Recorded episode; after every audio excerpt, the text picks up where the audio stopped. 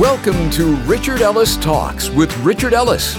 Richard's going to take the next few minutes to share some great words of hope, insight, humor, and relevance. In today's lost and searching world, that's something everyone desperately needs to hear. Speaking of that, we'd love to keep this conversation going with you anytime through our website, richardellistalks.com. In fact, there's so many ways to connect with us from there that you really need to check it out for yourself. richardellistalks.com. But right now, let's go ahead and get things off and running with today's talk. Here's Richard Ellis. The title of today's message is Dirty Dancing. I want to start out with this thing of dirty dancing and maybe talk about some good dancing. And by the way, the Bible's full of good dancing. And I know this isn't, you know, didn't go over big years ago, but I mean, there's plenty of verses I can give you scripture. There's a right way to dance, there's a wrong way to dance, a right reason to dance, a wrong reason to dance. But there's one I'm going to start with in Exodus chapter 32. And the story here is where Moses has gone up, and we don't have time to read the whole thing. But if you read in Exodus chapter 31, Moses, he's got these people out of Egypt, and they're out in the desert basically. And Moses goes up in the mountain to get the Ten Commandments. And he's up there, and while he's up there, God's talking to him and telling him all these things, and he's going to make a covenant between he and God. And verse 18 it says, And when he had made an end, this is chapter 31, and when he had made an end of speaking with him on Mount Sinai, he gave Moses two tablets of the testimony tables of stone written with the finger of God. Now, that's pretty impressive if you, you know, God cuts out these stones, writes in them, and hands them to you. Pretty awesome deal. Then, chapter 32, verse 1 says this Now, when the people saw that Moses delayed coming down from the mountain, they gathered together to Aaron and said to him, Come make us gods that shall go before us. For as for this Moses, the man who brought us up out of the land of Egypt, we do not know what has become of him. And let me just stop here and say what got him into trouble, basically. Moses said, I'm going up to talk to God. And that's how things worked back then. He went, they were supposed to wait. He had been gone many days, I think it was 40 days. Moses goes up there, spends time with God, and the people gave up. And I know I hit this theme repeatedly and it's certain categories, but I'm going to hit it again today. And whatever it is, if God has said wait or no, don't go. And some of you, and I talk to people every day, week after week, and they get antsy, they get anxious, they're going to do something. My husband's not changing, I'm going to divorce him. My wife's not changing, I'm going to leave her. It's not going to work out, we're going to separate. I mean, it's just these decisions that are made, and God says, wait, be patient, let me work out this situation. Don't do something rash. And when you jump the gun, you're going to end up getting in more trouble than you're in anyway. I mean, I hear stories of, you know, women who are men on both sides. I know of one in particular where a woman's kind of looking for a relationship. She meets a man. He's been separated from his wife for a while, but he's still married. They start seeing each other. They're just friends. Well, it's all very innocent. She's lonely. He's lonely. They're going to, you know, maybe he's going to get back together with his wife, maybe not. And then over time, you just slide down this hill and you end up together and go, how did this happen? And it creates more tragedy because now the guy's not only working on his marriage, the wife that he's separated from with kids and all that, now he's gotten himself entangled on the other side somewhere. And if he had stuck to his guns, stayed, waited, worked on the right relationship with his wife, then he wouldn't gotten in this mess. And you guys think, well, it'll be okay. My mentor Claude was in town this last week, and we were having some Bible study time, and the word rationalize came up. Do you know what the two root words of that, where you get the word rationalize? Rational lies. and you say, oh, well, it's going to be okay, and this, it's different, our situation is different, and I know what's going to happen here, and God didn't do this, and I'm sure it'll be okay, and you're just telling you and everybody else rational lies, trying to make the thing work out. Moses is up there, and if you track the story, what we just read, Moses is up there with 10 commandments. He got what he went after. He's had this great time with God. Everything's great. He's about to come down, and right when things are about to break through for these people, they give up. Chapter 32 again. So the people saw that Moses delayed coming down from the mountain. They gathered together to Aaron. They said, We want a new leader. We want new gods. We're done with Moses. We're done with God. We give up on him. And we do this, guys. God didn't come through in our time, our way, so we go find new leadership and we go find new gods to serve, somebody else to follow and take care of us. I mean, some people it's in Shreveport. All the gamblers laughed.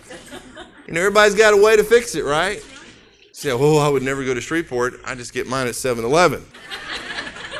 You know, you're broke. You're not going to trust God for it. You're going to spend money buying lottery tickets thinking you're going to hit the jackpot. I didn't think I'd get much reaction from that. Because y'all are rationalizing that one too, probably. Well, I told God I'd give him 20% of all that I win. So they said, Come make us gods that shall go before us. For as for this Moses, the man who brought us up out of the land of Egypt, we do not know what has become of him. They acknowledged that Moses had gotten him there, but they're going to ditch Moses. And Aaron said to them, Well, break off the golden earrings which are in your ears, in the ears of your wives, your sons, and your daughters, and bring them to me. Now, if you got trouble with your kids wearing pierced everything, they were doing it back then too, so don't worry about it. Because he said, Go get the earrings and your wives, your sons, your daughters, and bring them to me. So all the people broke off their golden earrings which were in their ears and brought them to Aaron. And he received the gold from their hand, and he fashioned it with an engraving tool and made a molten calf. You say, well, those silly people, they had God to serve. Why would they make a calf and look at a calf and give their life to a calf? It's a good question. Why are you doing it in your life? See, you let GM mold your calf, and then you build this room for it, I didn't think that'd go over big anyway.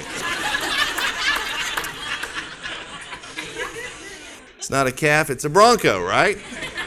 then they said, This is your God, O Israel, that brought you out of the land of Egypt.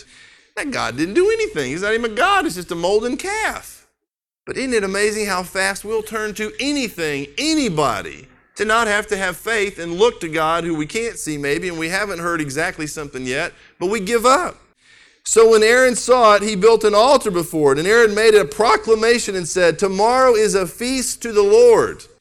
Then they rose early on the next day, offered burnt offerings, and brought peace offerings, and the people sat down to eat and drink and rose up to play. It was a party. Now, guys, it wasn't a good party. It literally, all hell broke loose because they cast off restraint. They just went wild, they went crazy.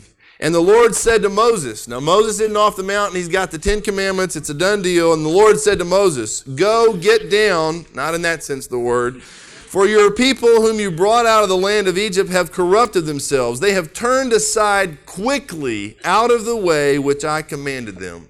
They have made themselves a molten calf and worshipped it and sacrificed to it and said, This is your God, O Israel, that brought you out of the land of Egypt. Now, Moses isn't there, but God sees everything and is relaying it to Moses. You think you're doing something God doesn't see? He sees everything that goes on. And the Lord said to Moses, I have seen this people, and indeed it is a stiff necked people. Now, therefore, let me alone, that my wrath may burn hot against them, and I may consume them, and I will make of you a great nation. Then Moses pleaded with the Lord his God and said, Lord, why does your wrath burn hot against your people, whom you have brought out of the land of Egypt with great power and with a mighty hand? Why should the Egyptians speak and say, Well, he brought them out to harm them, to kill them in the mountains, and to consume them from the face of the earth? Turn from your fierce wrath and relent from this harm to your people. Remember Abraham. This is Moses talking to God. Remember Abraham, Isaac, and Israel, your servants to whom you swore by your own self and said to them, I will multiply your descendants as the stars of heaven, and all this land I have spoken of I will give to your descendants, and they shall inherit it forever. So the Lord relented from the harm which he said he would do to his people. He was about to wipe them out. And because Moses interceded on behalf of the people, God stayed his hand. Verse 15 And Moses turned and went down from the mountain, and the two tablets of the testimony were in his hands. The tablets were written on both sides, on the one side and on the other they were written. Now the tablets were the work of God, and the writing was the writing of God engraved on the tablets. And when Joshua heard the noise of the people, Joshua was up there with Moses. Joshua heard the noise of the people as they shouted. He said to Moses, There is noise of war in the camp. This party was so out of hand, it sounded like battle had broken out. It was war. But he said, It is not the noise of the shout of victory, nor the noise of the cry of defeat, but the sound of singing I hear. So it was as soon as he came near the camp that he saw the calf and the dancing and it was dirty dancing. So Moses' anger became hot, and he cast the tablets out of his hands and broke them at the foot of the mountain. Now imagine how hot you've got to be to be carrying tablets of stone carved out of the rock by God, written on by the hand of God, and you walk down and see this, and you literally throw down something that God has written because you're so upset. And if you keep reading what happened there, he throws the tablets down. He took the calf which they had made, he burned it in the fire, he ground it to powder, and he scattered it on the water, and he made the children of Israel drink the water. And Moses said to Aaron, What did this people do to you that you have brought so great a sin upon them? And you look at this, he basically draws a line in the sand and says, Whoever's with me, come on this side. And a lot of people died that day. Now, see, when the party's rolling, nobody's thinking about consequence. Nobody's thinking about what's going to happen later. And I don't even have to go out of this room, guys. There are enough of you in here who have seen God speak to you, provide for you, watch out for you, guide you, answer your prayers. And it seems that we get rocking, everything's great. God's spoken in the past, He's delivered from so much stuff. We get in a bind, and He says, Wait. And we say, But God, I'm tired of waiting. I got to do something. I got to see something happen. I can't take this anymore. I'm lonely. I can't take this anymore. I'm mad. I got to take the matters into my own hands. Something's got to happen. You're taking too long, God. Maybe you're in a church and you're getting upset. If God tells you to be in a church, stay in that church till you get permission to leave and stop yakking about the pastor and the leadership and pray for them. And if He moves you, then He moves you in a positive way, not a negative way. Just because things aren't going your way and you don't like what's happening, you pray, you're there for a reason. It may be to intercede on behalf of those people. Too many people playing musical churches out there. Something goes wrong and you bolt. God's put you in a place and put you under some leadership for a reason. Pray for Him. But don't give up on God so fast because He's provided. And some of you are on the verge of ditching. And I have people that come into my mind that I've known for years, and I watch them. I watch them grow. I watch them do the right thing, go through the right steps. They're growing, going, going, going. And one day, one night, one situation, one party, one wrong step, and it goes down the tubes and then they have to rebuild. I walked in here today. There's a building across the street from this building that was here for years. And in a matter of weeks, if you remember watching this building come down, it came down like that. Let me tell you something, it didn't go up like that. And things in life that are worthwhile take time to build, but can be lost in a matter of seconds. You can spend 30 years building a marriage and destroy it in literally seconds in the wrong place with the wrong person the trust that's destroyed, the relationship that's destroyed. It's just not worth it. Don't give up on God because He has come through, He will come through, and you've just got to wait on Him and trust that that's the case. Now, almost as an aside here, I'm going to skip forward to chapter 33, and you can read chapter 32 and get all the details at home if you'd like. But something very interesting happened in chapter 33. Then the Lord said to Moses, Depart and go up from here, you and the people whom you have brought out of the land of Egypt to the land which I swore to Abraham, Isaac, Jacob, saying descendants. So he tells them to go. And then in chapter 34, the first verse, he says this And the Lord said to Moses, Cut two tablets of stone like the first ones, and I will write on these tablets the words that were on the first tablets which you broke. Now, guys, I don't want to stretch this too far, but I've had this on my brain for a couple of weeks reading this. And I keep going back and forth to 31, 32, to 34. Moses went up the mountain the first time, God cut out the tablets. He did that work. And God wrote on the tablets. He did that work. Moses went down the mountain, threw them down, and broke them. The second time Moses went back to the mountain, he said, All right, you cut out the tablets. It's going to get tougher the next time. It is better to obey and hold on the first time because you add consequence every time you ditch and sin. Am I right?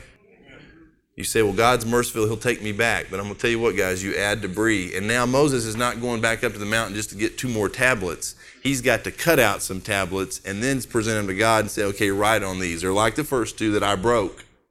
It's going to take you more time if you disobey the first time. It's not that God won't take you back, but you're going to find yourself doing more work by disobeying than you would have done if you had just obeyed the first time. Does it make sense? Do the right thing. Now, there's another place in the New Testament that I'll share with you really quickly out of Matthew chapter 14. And if there's any dirty dancing in the Bible, this is it. This got somebody killed. And it's about Herod the Tetrarch. He heard the report about Jesus, Matthew 14, and said to his servants, This is John the Baptist. He's risen from the dead, and therefore these powers are at work in him. For Herod had laid hold of John and bound him and put him in prison for the sake of Herodias, his brother Philip's wife. because John had said to him, It is not lawful for you to have her. And although there was a bad relationship, man, this sex thing and relationships, it's all in the Bible, gets people in more trouble than anything I've ever seen.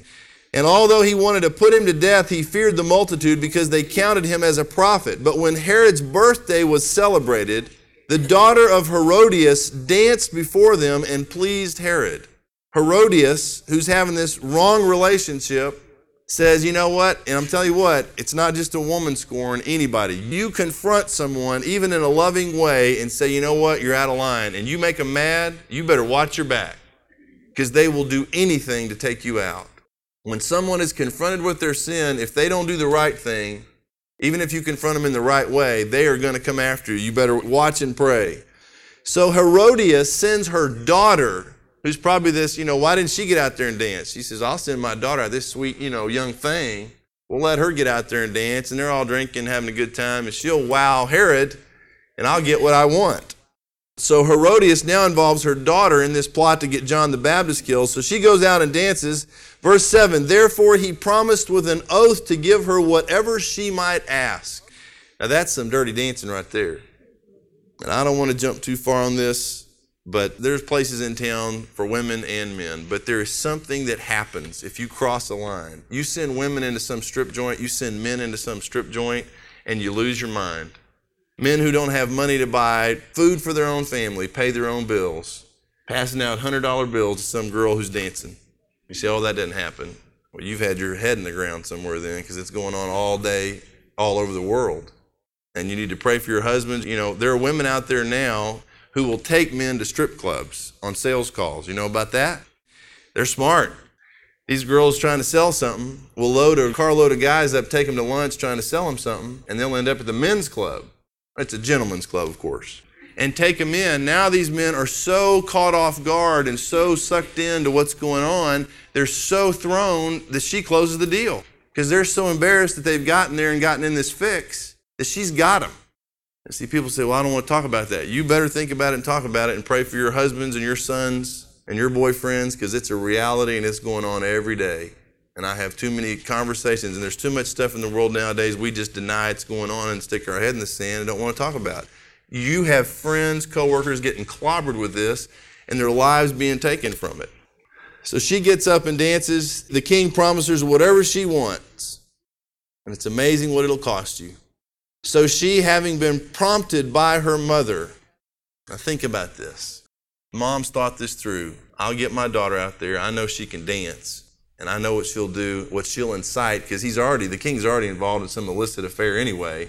So his mind's going this way anyway. Sees this young girl, gets all stirred up, says, I'll give you whatever you want up to half the kingdom. And she's already been prompted by her mother. You know, he might ask you, he might make an offer, something if you want a gift. This is what you tell him. Now, some young girl is involved in this murder plot. Having been prompted by her mother, she said, Give me John the Baptist's head here on a platter. Now, how do you get a teenager? What happens in a family where a teenager could even ask for such a thing? I want John the Baptist's head right here on a platter. And the king was sorry he realized what he had done. Nevertheless, because of the oaths and because of those who sat with him, he commanded it to be given to her. So he sent and had John beheaded in prison. All over what? Some dirty dancing. And his head was brought on a platter and given to the girl, and she brought it to her mother. Then his disciples came and took away the body and buried it, and went and told Jesus. Now, John lost his head, but I believe he got it back. And there's one other place in Luke 15 and this is where the hope is. One of my favorite places in the whole scripture. Luke 15 has the lost sheep, the lost coin, the lost son, the lost son, the prodigal son, some call him, left home, decided to come back.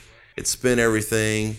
And in Luke chapter 21, the prodigal son says to his dad, Father, I have sinned against heaven and in your sight, and am no longer worthy to be called your son. But the father said to his servants, Bring out the best robe and put it on him, put a ring on his hand, sandals on his feet, bring the fatted calf here and kill it, and let us eat and be merry. And if you want to read the whole chapter, guys, I'm going to tell you what nobody can outparty God. There's too many sober Christians on the planet. There's too many people out there getting drunk on alcohol, but there's too few Christians getting drunk on Jesus, getting drunk on the Spirit. or there's no way to explain your behavior, but that God's doing it and something's alive in you. But the Father here says, Let's eat and be merry. We are going to have a party. My son is home. For this my son was dead and is alive again. He was lost and is found. And they began to be merry. I think churches ought to throw parties every time somebody gets saved. Party Friday night. We got three this week. Be there. Now his older son was in the field, and as he came and drew near to the house, he heard music and dancing. And I've said before, I know how you're away from a house and you hear music, but I don't know how you hear, you know, dancing. Something was going on in that house. They were having a party. And I know people that are very conservative and everything, but you get them in a party get a little, you know, six pack or so in them, man, they are loose. They'll dance, jump over couches. There's a whole nother person. Make an absolute fool of themselves. For what? But I've also seen some believers who get filled with the Holy Spirit and love in a way that nobody can explain and cannot contain the joy and the power and the presence of God in them. You say, Well, I don't know. I can't imagine what you're talking about. Well, maybe you ought to look into it. So he called one of his servants and asked what these things meant. And he said to him, Your brother has come, and because he has received him safe and sound, your father has killed the fatted calf. And before we leave, if you want some other stuff to look up, look at Psalm 30, verse 11. Read all of Psalm 149, all of Psalm 150, and Ecclesiastes 3 4. There's plenty of dancing in the Bible. There's plenty of dancing, by the way, associated with worship. Guys, I don't know a lot about this because I wasn't raised this way either, but I'm going to tell you something. If you get in the presence of God in a worship service where He is there and you are filled with the Holy Spirit and there is joy in your life, you will have a hard time being still. I've seen people in concerts raising their hands and singing and rocking and moshing and doing all kind of stuff. Body surfing over a crowd, they lose control. For what? For some band and some music? And then you get in a room and people start singing, Holy, Holy, Holy is the Lord God of hosts. Worship Him. I mean, just stuff you shouldn't be able to contain yourself. It's going to make you move, it's going to change your life. Richard will be back in a moment to wrap up today's talk. But first, I want to share a couple of thoughts with you. Let's be honest real life isn't about living some highlight reel for others to see. Most people have deep hurts, questions, and struggles. Well, we get it, and we want to help you in any way we can. So let's keep this conversation going. You can give us a call anytime at 855 6 Richard or connect with us at our website, richardellistalks.com. You can even put in your prayer request right there on the prayer wall. Call us at 855 6 Richard or online at richardellistalks.com. And now let's get back to Richard with a final word on today's show. All right, let's pray. And our Father, I thank you so much for your word and where the world can take things and twist them and things become a disaster, Lord. Even when we as believers give up, we end up in some terrible places doing some terrible things. But Lord, there's so many examples of the negative, but there's so many examples of the positive as well. When we do it your way, Father. And I pray for anybody who doesn't know you, especially today, Lord people who don't know this joy, and maybe they've gauged becoming a Christian by the sober Christians they've encountered. They say, well, that's just a religious person. I don't want what they've got. I'm miserable enough as it is without adding God to it. Father, give them some examples of Christians who have joy, who have a reason to live, who have not just eternal life, but abundant life. And it's obvious in their lives. Not that we all have to be dizzy, jumping up and down all the time, Lord, but there ought to be something even different in our eyes as Christians. There ought to be a power in our life that in the midst of adversity and challenges and situations in our life, Lord, that there's nothing we can do to stop it. It just overflows, oozes out of us, and everyone around us sees it. May we be, always be ready to give a reason for the hope that's within us, Lord. May it be that obvious. Lord, for anybody who doesn't know you personally, doesn't know what this is about, I pray today they'd say, God, I can't do it on my own anymore. I realize I've sinned. I'm wrong. You're right. I've screwed up. I need forgiveness. I can't carry this anymore by myself. I believe that Jesus is God and a man. He came from heaven, born of a virgin, lived a perfect life, died on the cross, was buried and raised from the dead to purchase a place for me in heaven. And I know it's a free gift, and I reach out the hands of my heart, God, and I accept this gift. I ask you to come live in me and through me, to change my heart, my mind, my life and then use my life, Father, to change the world for your honor and for your glory. And give me a reason, Lord, to dance, a reason to sing, a reason to live. And may it be obvious to those around us. Lord, use us this day to be salt and light to the world around us and in the world around us, we pray. In Jesus' name, amen. You've been listening to Richard Ellis Talks. We really appreciate that you've spent this time with us, but we want to keep the conversation going with you. A couple of ways you can connect with us is by giving us a call anytime at 855 6 Richard. That's 855 6 Richard. Another way is through our website, richardellistalks.com. You can email us, sign up to get the daily talk sent to your phone each day, write on the prayer wall where we can pray for you, or even stay in touch through our Facebook page at Talk with Richard. We love bringing you the program every day, but it means even more to us when you let us know how the program has helped you. So call 855 6 Richard or connect with us at our website, richardellistalks.com. Finally, if you enjoy the program, let us know by your generous support. It would really mean a lot to us. richardellistalks.com. So until next time, have a great day and thank you for listening to Richard Ellis Talks.